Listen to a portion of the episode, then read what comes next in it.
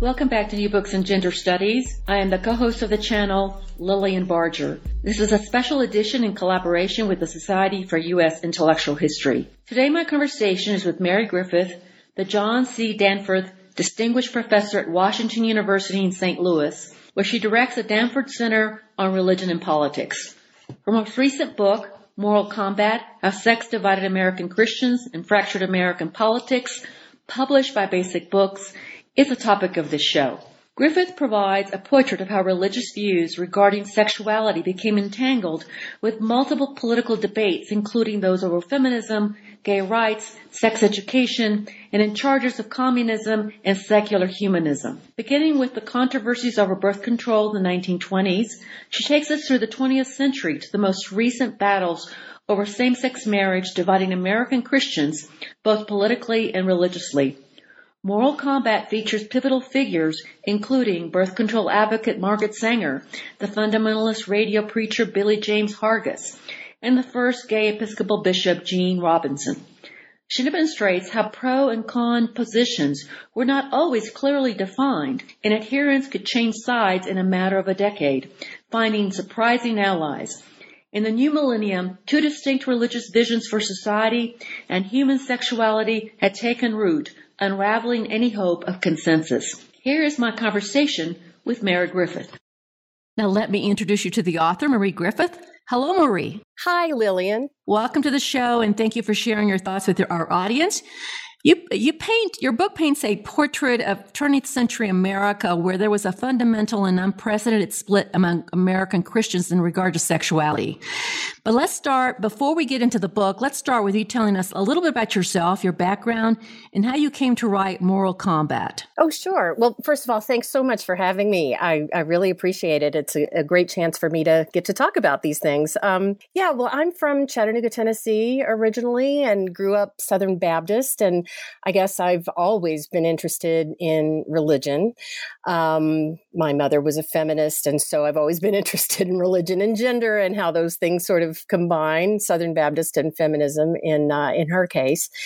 And uh, you know, I, I guess throughout much of my life, I've just noticed that so many controversies over sex seemed to play themselves out in Christian communities. Not always the ones that I was a part of, but, you know, just looking out there to the wider world. And so I was always interested in this question of why is the so called religious right uh, seemingly obsessed with gender roles and uh, you know female submission to male authority where they've been concerned about that or you know and and then actual um, sexuality and and practices of sex outside of marriage same sex uh, you know stuff.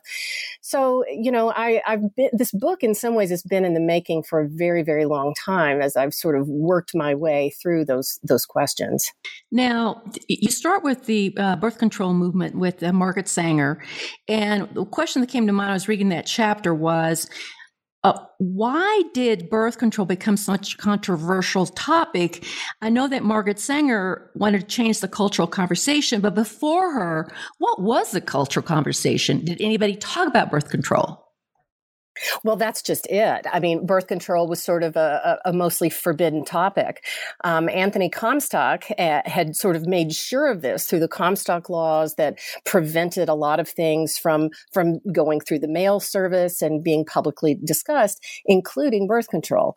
So you might, in a doctor's office, if if you had the right kind of doctor, a doctor might talk to you very carefully about birth control. Certainly, there were methods that were available then.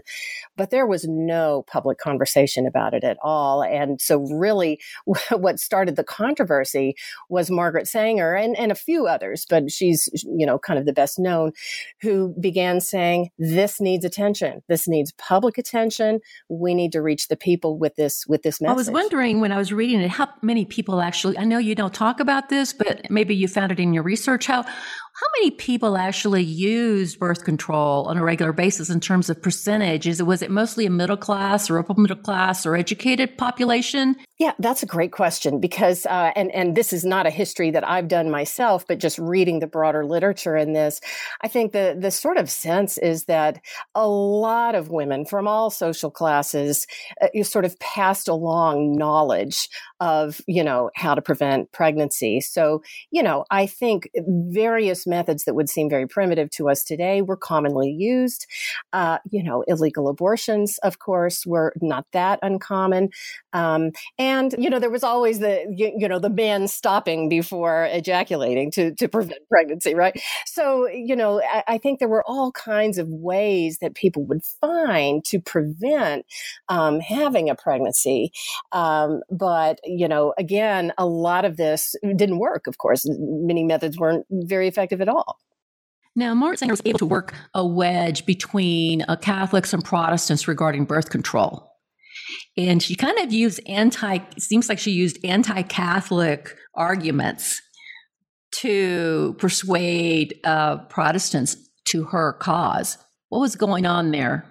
Oh, yeah. Well, you know, that was still a period of very strong anti Catholicism, uh, particularly in sort of affluent white Protestant circles. Catholics were, you know, largely seen as immigrants and, you know, dirty people coming over from Italy and, you know, various Catholic countries. So there, there was a lot of very strong and, and really quite open anti Catholicism at that time. Um, but really, Margaret Sanger, I would say, didn't exactly start the, the quarrel with the church um, in some ways, the church started the quarrel with her by uh, preventing her or attempting to prevent her from speaking publicly uh, about birth control. I, I, tell the story in the book about a 1921 conference that she organized in New York, and she was supposed to be the culminating speaker. And when she got to the lecture hall, the, the, the doors had been locked against her, and uh, the police eventually arrested her when she tried to speak anyway. And it later turned out that the the um, local Catholic Archbishop of, of New York, Patrick Hayes, had had somehow so, or he or someone in his office had played a role in that. And boy, then she just milked that for kind of public sympathy very effectively. And the newspapers were outraged that that she had been prevented from speaking. And it, it really did at that point, she very successfully sort of corralled uh, American anti Catholicism, you know, uh, for her cause. Now, what was the position at this point uh, between um, the difference between the Catholics and the Protestants in response to birth control?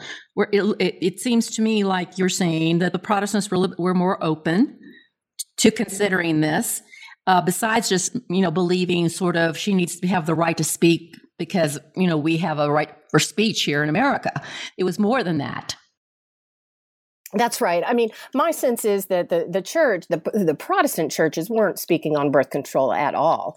Um, you know, there, there certainly wasn't a strong sense of this as a terrible thing in, in some theological way. I'm sure there were many ministers, you know, who frowned upon it or whatever.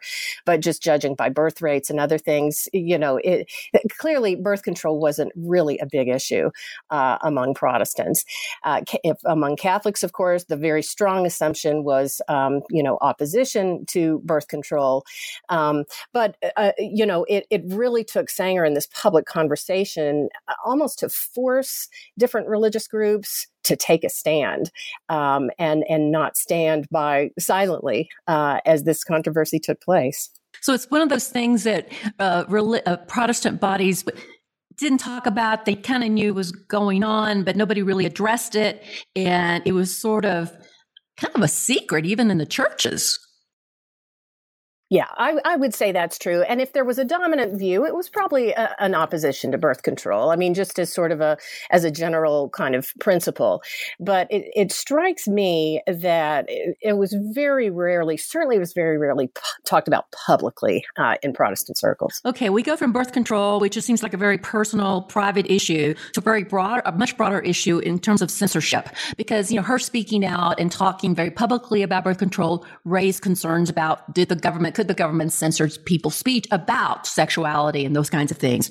So, what was the how did how did the, the uh, this feed sort of this opposition to censorship. But at the same time, you know, uh, there's a lot of things happening. Literature and new movies are coming out now, and you've got mass culture, um, more dissemination of uh, sexual topics.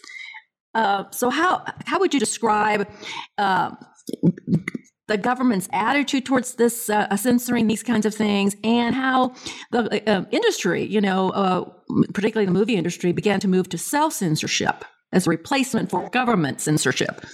Yeah, no, that's that's absolutely right. Well, so you know the the 1920s and 1930s, as you say, um, saw somewhat more open discussion uh, of sex and um, sort of its presence in various modes of entertainment um, became somewhat more prominent.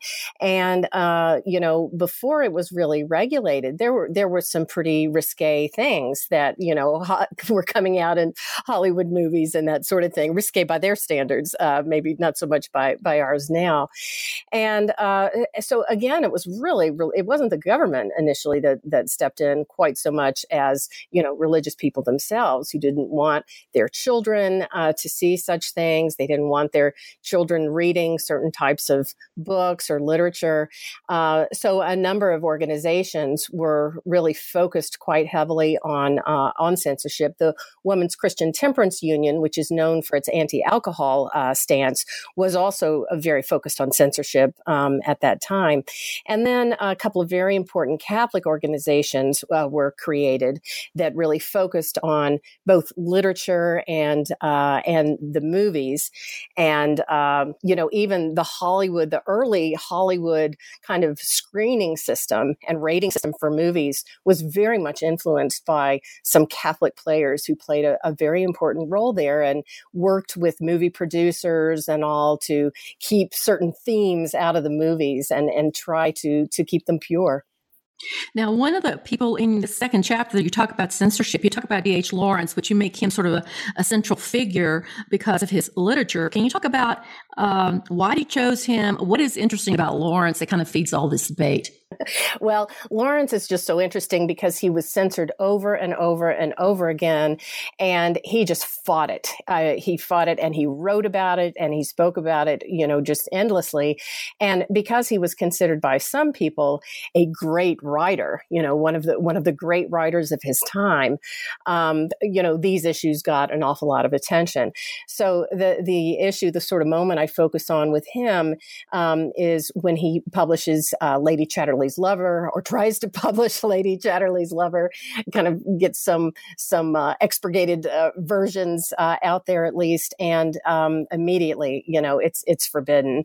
And uh, I tell a story about a bookseller in Cambridge, Massachusetts, being tricked into selling a copy of the book to someone who turned out to be an undercover uh, censor, member of a censorship organization, and a trial resulted in prison terms and all that.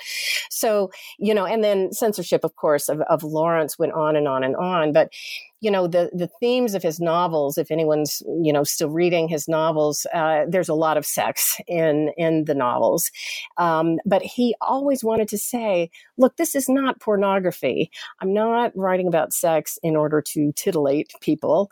Um, i'm writing about its beauty. And victorian uh, you know victorians have just killed the notion of the beauty of the human body and the beauty of sexual love and this uniting between people so he really felt like he was sort of rescuing the holiness of sex. He really saw it in, in very religious terms too. Yeah, I think that's really interesting that he did see it that way. And, and it seemed like a, after him, some uh, theologians came after him who kind of said, "Yes, you know, sexuality is not a dirty thing. You know, it's there's there's a sacredness to sexuality."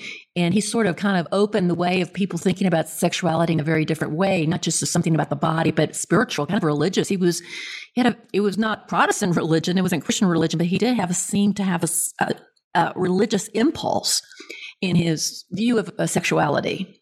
Oh yeah, no, very much so, and and even on into the 1960s and 1970s, the sort of liberal theologians, many liberal theologians of the time, just revered Lawrence for you know uh, sort of recognizing and and celebrating the sacredness of sex. Now we've talked. It's a film industry. Uh, we have uh, Will Hays and the Hays Code.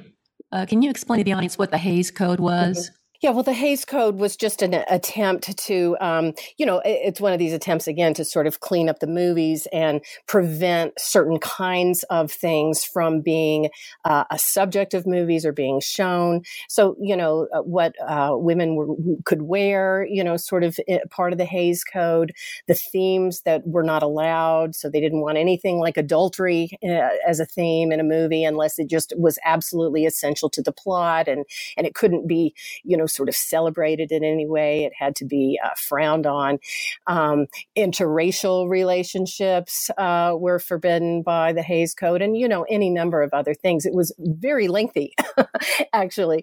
What was really interesting is that when once you have mass entertainment and you're dealing with issues of sex, all of a sudden you got the issues of race get wedded to the issues of of race, uh, like it's always been, but all of a sudden shows up on the movie. It shows up in the movies, and uh, so I wanted to ask you about um, the next thing I wanted it was Ruth Benedict, and I didn't realize that her uh, her work on culture had led to her work on race. And how did she challenge? Who was she? And how did she challenge so-called American sexual values? So Ruth Benedict uh, was an anthropologist at Columbia University, and and she had became famous when she published a, a, a book called The Patterns of Culture. And um, I start writing about her in about 1941 during World War II. She actually uh, did a, a, bunch of work for the federal government um, on sort of race and, and, racial issues.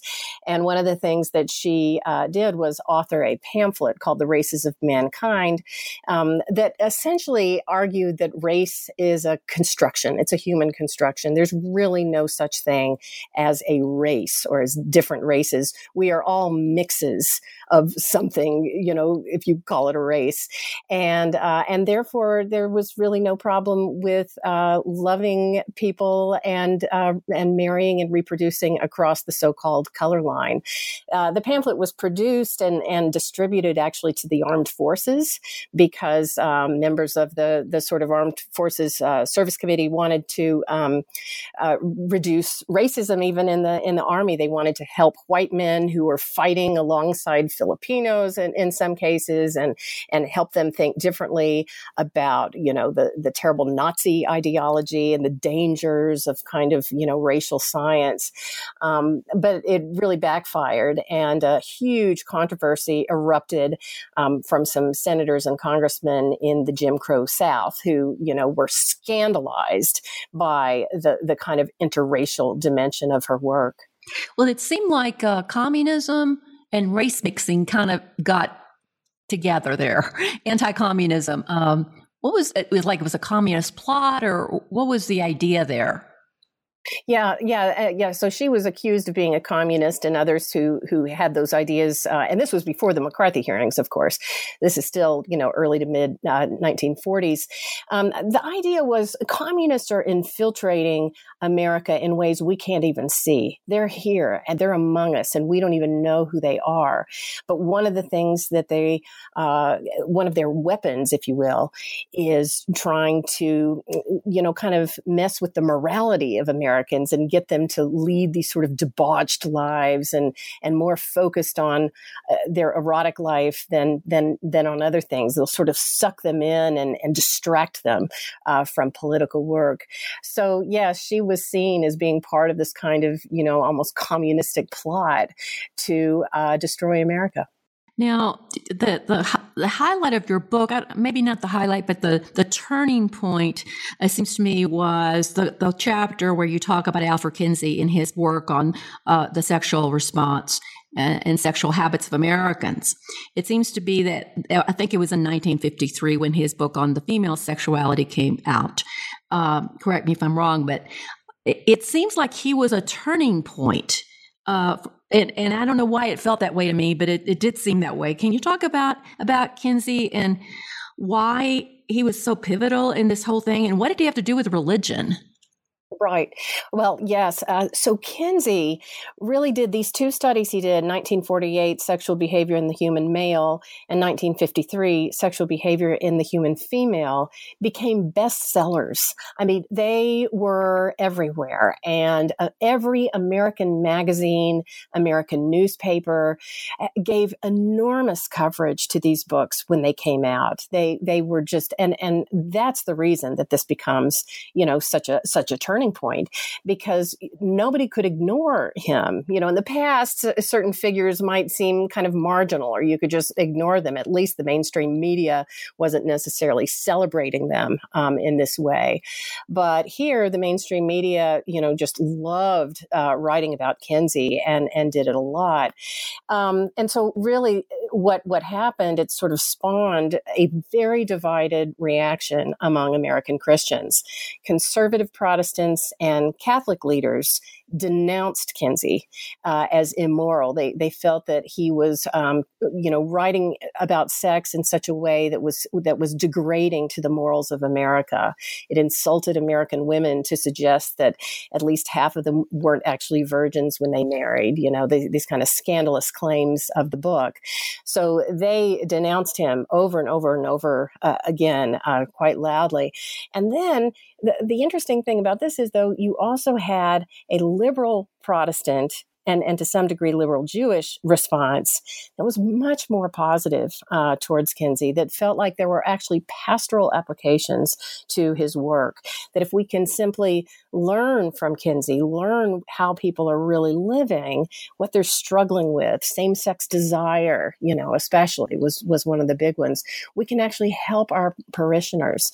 So that's the moment when, you know, as much as any that you see a deep divide among American Protestants, you know, that's that's just really stark, um, and, and, this larger divide that that of course is is growing into our culture wars at, at that point. Now it seems like. Uh, he was he was garnering he was looking for religious leaders to support his work uh, why is that um, why was he looking for yes, yeah why? because he's a scientist. I mean he's trying to act he's working as a scientist and he gotten so much opposition but he's at the same time really trying to uh, continue to dialogue with religious leaders Right. Well, you know, it was a pious moment in American history, you know, and I think he was savvy and knew that his work was going to have a far greater impact if, you know, some of the clergy and, and, uh, you know, theological leaders, um, you know, were actually, uh, on his side. But, but actually, I say that, but, uh, and that's true. But on the other hand, a lot of clergy just reached out to him first. You know, I spent a long time, I visited the Kinsey uh, archive at Indiana University a number of times and spent a lot of time in his uh, looking at the correspondence in his archive. And I mean, it's clear clergy from all over the country, from cities, from tiny little towns, all in every every state practically, wrote to him first and said, "Thank you for writing this study. I'm, I'm really taken by this. I, I realize that my parishioners are struggling with things, and and thank you for for making this uh, easier for me to understand." And he was a crazy correspondent himself. He wrote back to all of these folks, you know, and so he sort of developed relationships, but in many ways, they came to him first. An awful lot of them did.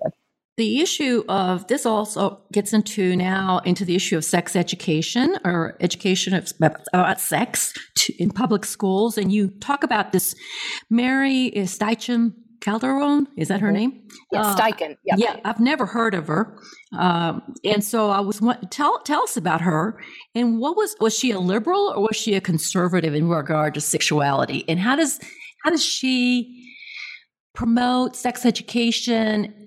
Does she seemed to have some conservative views and some liberal views? I, that's a good way to put it. Uh, yeah, Mary Steichen Calderone, she was actually the daughter of the photographer Edward Steichen. So she sort of grew up in this sort of elite uh, kind of um, intellectual world. Um, but as a as an adult, she was a physician. She worked for a time for Planned Parenthood um, as its medical director, first woman to to serve as the medical director of Planned Parenthood, and then she left Planned Parenthood to start the uh, Sex Information and Education Council of the U.S. or SIECUS, which is an organization that's still very active uh, even today. And it was an organization that really wanted to support organizations that wanted to put together sex education programs. You know, the state of sex education in the public schools and really everywhere, uh, she thought was just a disgrace. And young people weren't learning the right things from their parents or from their congregations, and certainly not from their schools. But an awful lot of uh, folks at that time really wanted to improve sex ed, um, you know, for their for for whatever uh, organization they were a part of, and SIECUS was really there to help them do that. Okay, so she this is this is going to be huge because of course you're talking about parents and their children. and uh, once you start messing with somebody's child, uh, people get really upset. So you've got uh, you got Billy James Hargis, who is really opposed not only to sex education, but he is opposed to a lot of other things that have to that revolve around sex. What was his influence and what was his message? Sure. So Billy James Hargis is a fascinating figure. He was a fundamentalist, anti-communist uh, preacher uh, from Oklahoma originally, and um, he, uh, yes, he, he he was known for a lot of things. He did a lot of anti-communist activism and all in the 1950s, but um, eventually he discovered Mary Steichen Calderone and SIECUS and was outraged by this, you know, what he saw as promotion of immorality. And he spent all kinds of time and energy and ink um, denouncing her and this organization in no uncertain terms and really inspired, uh, you know, a sort of counter movement uh, to her in, in all kinds of ways.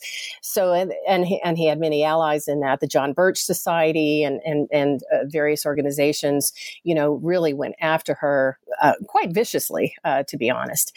Um, and and you know, so they would go to, to towns where this was becoming a, a, topic and a controversy, and they would go to churches and speak to people and and really sort of help develop local movements to oppose sex education uh, in the public schools. And uh, you know, I looked at her correspondence files too, and uh, she got some vicious letters. I reprint a couple of them in the book, and um, it was quite astonishing. So, yes, the work she did could not have been more controversial at that time, and of course, remained controversial for long after. Well, the, the whole thing about sex education, what I was wondering about is what was the content of her sex education? I can't imagine that it was very uh, radical or outrageous as we would think of it today, but nothing's outrageous anymore. So I'm just kind of wondering what the content was. Right. Well, and again, she was always quick to say, I'm not developing the curriculum. I want, uh, but I want to help school systems that want to develop curriculum, and then we'll work on that together. Um, but she was very medically focused. So she wanted their, you know, diagrams and um, she wanted the proper words of genitals to be spoken and to not be sort of forbidden. You know, she was really very matter of fact. And of course, there was nothing that she really wanted to talk about um, in terms of morality. Uh, you did you mentioned earlier you asked me about her being somewhat conservative and somewhat liberal in different ways, and you know one of the more conservative ways, I guess, is she was very much a proponent of monogamous uh, lifelong marriage. Um, she had difficulty with homosexuality. She she evolved somewhat on that in her lifetime, but she you know always kind of found that bewildering and, and problematic. And she did not like the kind of hedonism that she saw around her in the 1960s and uh, so-called promiscuity, you know, as she called it. So in some ways, she was also advocating for a very traditional kind of um, you know model of sexual relationship and and and I think uh, the programs probably reflected that quite a bit. Okay, so we've got. Uh, I mean, it seems like the issues are getting more complex as we go along. because in the book it just gets more complicated. Now we're, you know, you're talking about abortion, and we know how complicated that is. So and, and the, the history of abortion in America is complicated just in and of itself because it was it was not legal, it was not uh, regulated, and then it was illegal, and then it became. I mean, it was. It's not all one straight line, you know, it was always illegal. Uh, can you talk a little bit about the, the, history of abortion, like in the 19th century, and uh, and then it was in certain states it was banned, and, and, and when you could have an abortion, and what were the positions of doctors on this? Yeah, sure. Well, so so abortion is as old as pregnancy, probably. You know, attempts to to get rid of a pregnancy uh, go way way back, and midwives and folk healers and all kinds of folks have always had you know some kind of different ways of helping women um, uh, terminate a pregnancy.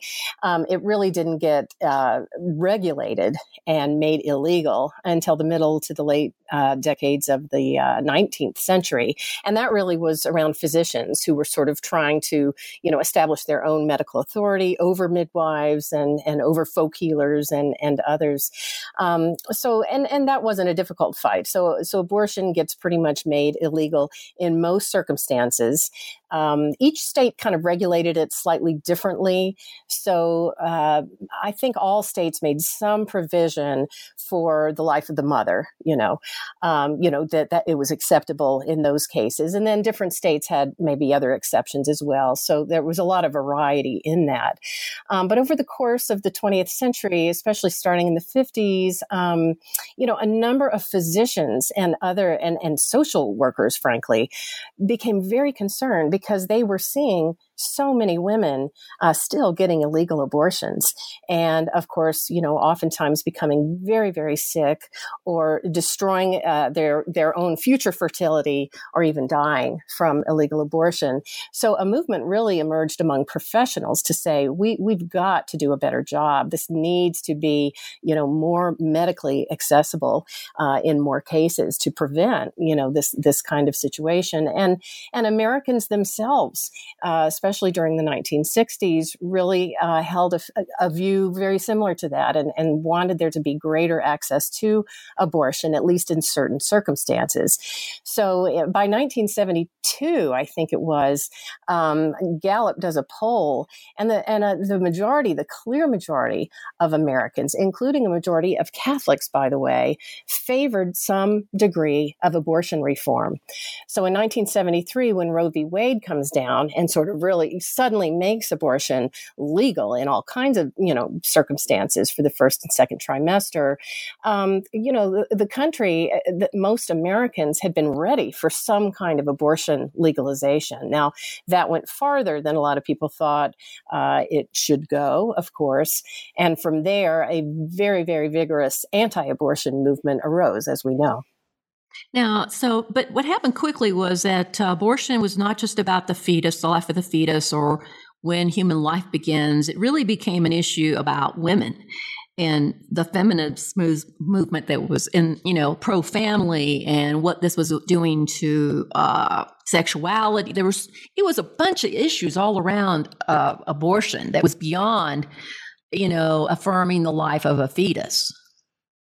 That's right. And that's one of the points that I really want to make in the book. Uh, you know, I'm well aware that for many people uh, who have strong anti abortion views, this is about life and death. I completely understand that, that, that for many people, they see this as, as murder. And, um, you know, th- there's that. But in addition to that, there have always been, I think, these other sorts of, of, you know, ideas bound up in it and, and a kind of hatred of feminism among many of these these same folks. Um, it, it, typically, uh, a, strong anti-abortion sentiment has typically gone along with anti-LGBT uh, sentiment.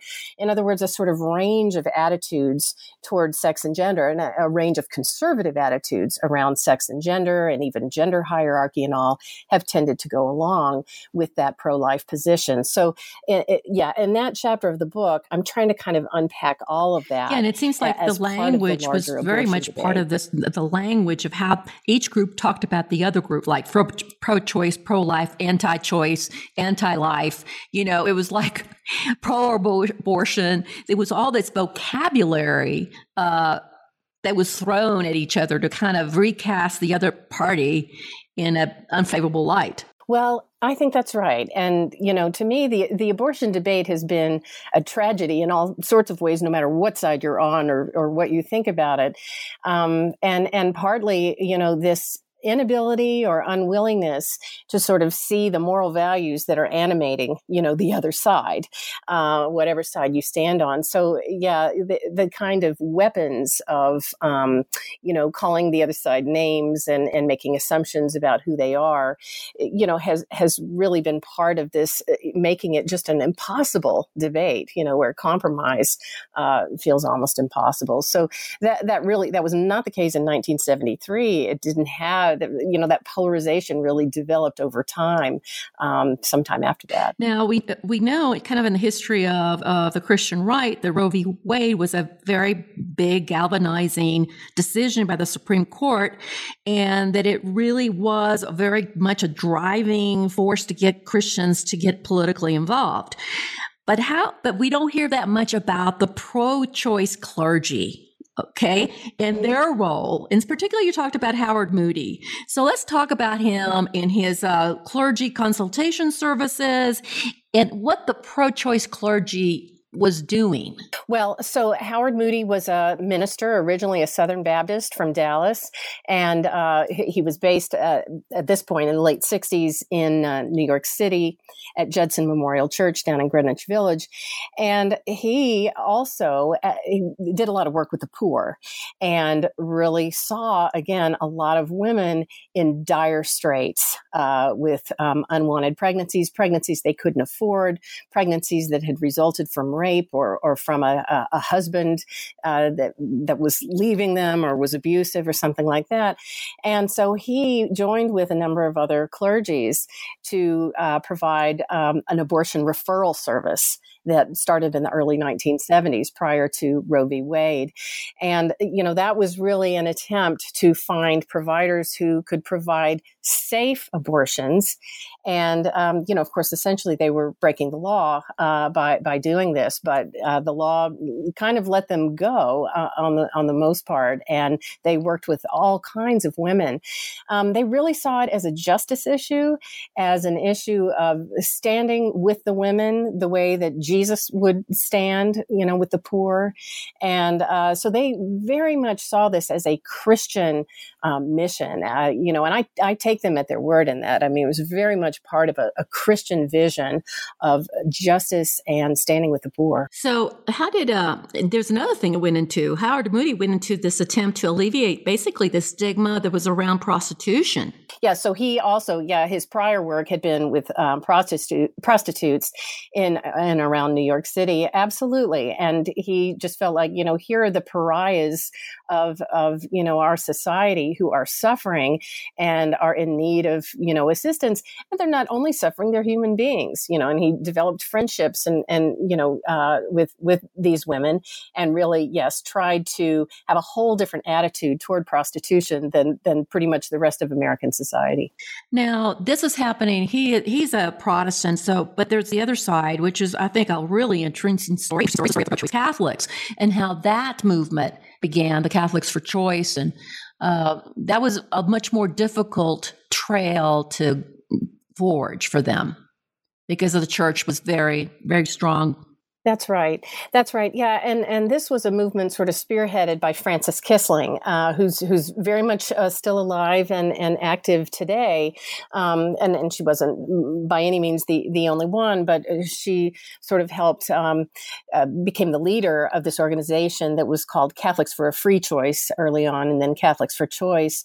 And you know her her argument was, look, the Catholic Church, eh, there's not just one Catholic position on abortion. Um, um, there is also a Catholic position that sees standing with women and standing with the poor as a as a religious vocation, and that does not believe that abortion is murder, uh, flat out. Period. And so, you know, she and a number of other people, men and women alike, really worked amongst other Catholics, um, you know, on that. And and sometimes they worked in abortion clinics. Uh, they did some political work. They uh, worked with Geraldine Ferraro when she was the uh, vice presidential candidate um, in 1988 and, and sort of supported her as a, she was the first Catholic to, uh, you know, really go public as a pro choice uh, Catholic. So, you know, they did a, a lot of good work uh, like that, that was sort of, um, you know, intended very much to be you know, driven by Catholic uh, values, but interpreted differently uh, than the church did. Okay, now the uh, the the abortion issue was an, issue that uh, was really hot, and it seemed to kind of cool down, and sometimes it just keeps coming back. But uh, I'm wondering about um, now that we're going to go into sexual harassment. I'm wondering how the current situation in sexual harassment, uh, all we hear on the news, uh, is really sort of a replay of what you talk about in the 1990s. Mm-hmm, mm-hmm. Oh, how, today's stories are sort of hearing and Paula Jones and Bill Clinton. It seems like at that time, the way you describe it, that the you know feminists and women were very uh, like we got to stop this, we're going to do something about it. There was a rally of we got to stop sexual harassment, but it seemed like nothing much happened, and now we've got dealing with it again.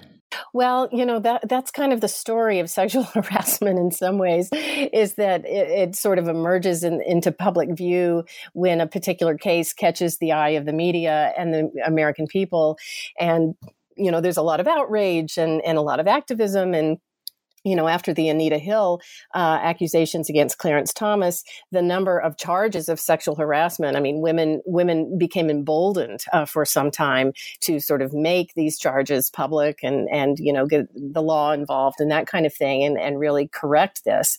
Um, and you know, the Paula Jones case also, you know, people against Bill Clinton, people uh, talked about sexual harassment. It was now the conservatives were talking about it, which they didn't uh, during Anita Hill's uh, sort of moment. So, you know, but but then yes, the sort of public outrage dies out and and you know, we've seen nothing like that until the recent uh, sort of charges in the Me Too movement that kind of began when Harvey Weinstein and and some of these uh, big famous guys were were outed and and of course that movement is still very much alive now. And of course, you know, I think it happened back in the 90s because I remember uh, people say this is going too far. you know, these charges of sexual harassment is going too far. So now we've got the same, we've got another, move, you know, oppositional movement saying women are going too far with this Me Too. You know, we're, we're taking, uh, you know, good men and we make, we, are running their careers and character through the mud. And now they, you know, this destroys their careers it seems like it's just a rerun and uh, it, it's rather disturbing. we we know we know as historians that uh, history is not supposed to repeat itself, but it sure does rhyme. it does. It does. Yeah, that's right. So um, now you know we're we come to today, which is really what you end up talking about the sex uh, same sex marriage, which you know if we thought abortion was you know controversial, boy, this one this this is the end of civilization. Okay. so let's talk about the attitude. Um, and I think a lot of people don't realize. A lot of people think that it was gay people who decided that they were going to pursue same-sex marriage because this was the way to legitimize your their lifestyle. But you show that there were many gay people who were not interested in this issue. How did it become an issue that was, yeah, that it was popular or became accepted across the board. Yeah, and and this is a complicated story that there are new, new books devoted to this that I think people can get a far deeper history, you know, of that question. Uh, yeah, on the one hand, there have always been uh, gay couples who sort of wanted to get married and and you know I document some of those you know throughout the 20th century even before that and um, have wanted this but you know this was never a big issue a sort of mobilizing issue at all and and I think a lot of folks in that community would say well we were just trying to you know fight for our lives. We were just trying to stay alive and uh, not be killed you know or not be uh, thrown in jail or you know have another Stonewall uh, riot with the police police after us. So, you know, there were bigger priorities, in other words, for a very long time. But, you know, the issue of marriage, I, I think, was very much seen as a civil rights issue. And a number of legal thinkers, you know, com- coming out of law schools and other sorts of things, really looked deeply at the law and I think began to see that, uh, you know, an argument was possible that could could really work, you know, at, at this level and, and make um, Um, you know, all people be able to have this equal right to get married. And, and that has financial implications for people. It has tax implications. It has implications for what happens when one person dies and who inherits what, you know, and that sort of thing. So, uh, you know, it was a movement long in the making. And it, you know, it was never embraced by everyone or it was never enthusiastically embraced by everyone. A lot of people thought that it had this normalizing tendency and just going to make gay people look like straight people and that it was really dull, uh, you know, and boring. But I think all would say, you know, even, even if so, you know, there is a need for equal civil rights. And also it was interesting, you know, there's a lot of feminists who are against marriage altogether and they just thought, I mean, marriage, why? Uh, and what's interesting too, this is at the same time the marriages, uh, heterosexual marriages are falling apart. So it's like why why marriage is falling apart. Other people are just you know trying to get out of marriage. Other people are trying to get in. so there's right, right. Oh yeah and and there were a lot of feminists and others and lesbian activists who just rolled their eyes in the 70s at the idea that you know marriage was something to fight for. So it really didn't gain momentum until a good bit after that. I, I write about it more you know really in the early uh, 21st century. I mean that wasn't the beginning of this movement but that's where it really heats up uh, you know all over the country. So uh, the there was also some intermediate approaches to same-sex relationships short of uh, state recognized marriage, uh, there were some religious attempts to kind of provide some sort of intermediate uh, communal affirmation. That's right. Can you talk about that? Oh, yeah. You know, I tell uh, a bunch of stories of clergy who, you know, kind of with their their couples who who wanted, you know, who were very religious and who sort of wanted uh, to have a union that would be blessed by their religious community and that would be somehow recognized in the eyes of God. So, you know, there are a number of ceremonies like that that I documented, and I'm sure far more than than than I did. Um, you know, of really different sorts of ritual ceremonies that would take place in religious settings um, as as part of a blessing the community would give to the couple.